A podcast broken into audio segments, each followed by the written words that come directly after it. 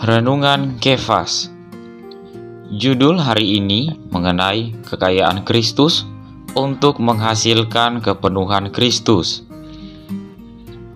Di dalam Efesus pasal 3 ayat 8 mengatakan kepadaku yang paling hina di antara segala orang kudus telah dianugerahkan kasih karunia ini untuk memberitakan kepada orang-orang bukan Yahudi kekayaan Kristus yang tidak terduga itu.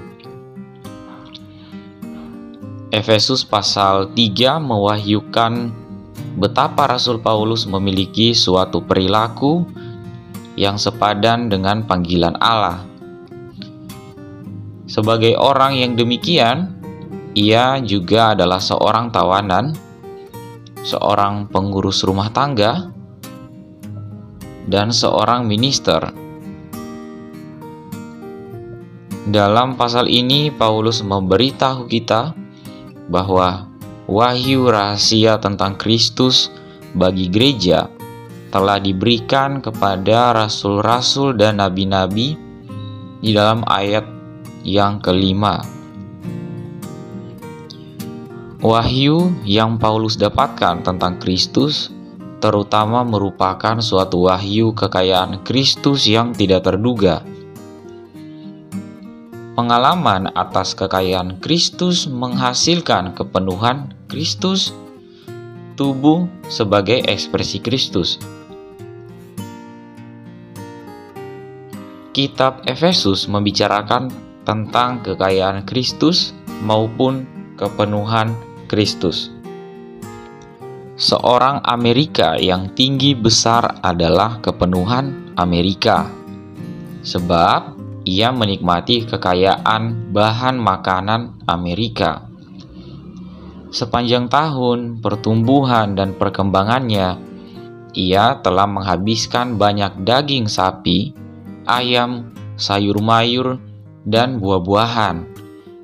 Karena itu, sebagai manusia yang dewasa, ia menjadi kepenuhan Amerika Kekayaan bahan makanan Amerika tidak dapat membuatnya menjadi kepenuhan sebelum ia memakan, mencerna, dan menyerapnya.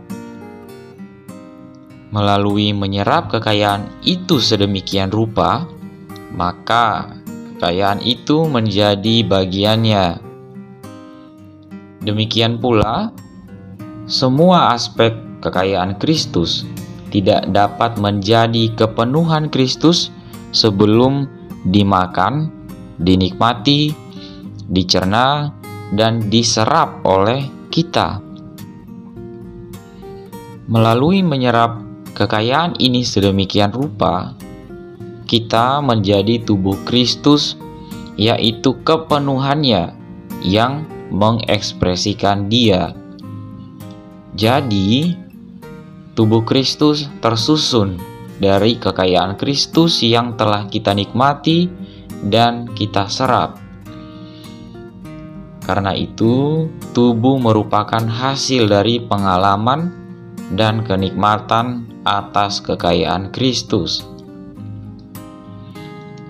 Terang hari ini, melalui apa yang dikatakan Paulus dalam ayat ini, menunjukkan bahwa semua orang kudus dapat menerima kasih karunia seperti yang diberikan kepada Rasul Paulus.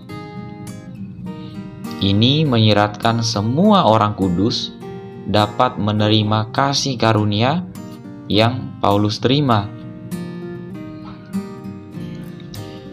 Poin doa hari ini bahwa kita perlu berdoa agar kita di dalam pengalaman kita tidak menjadi orang yang setiap hari menikmati kasih karunia, sehingga kita mampu melayangkan kekayaan Kristus.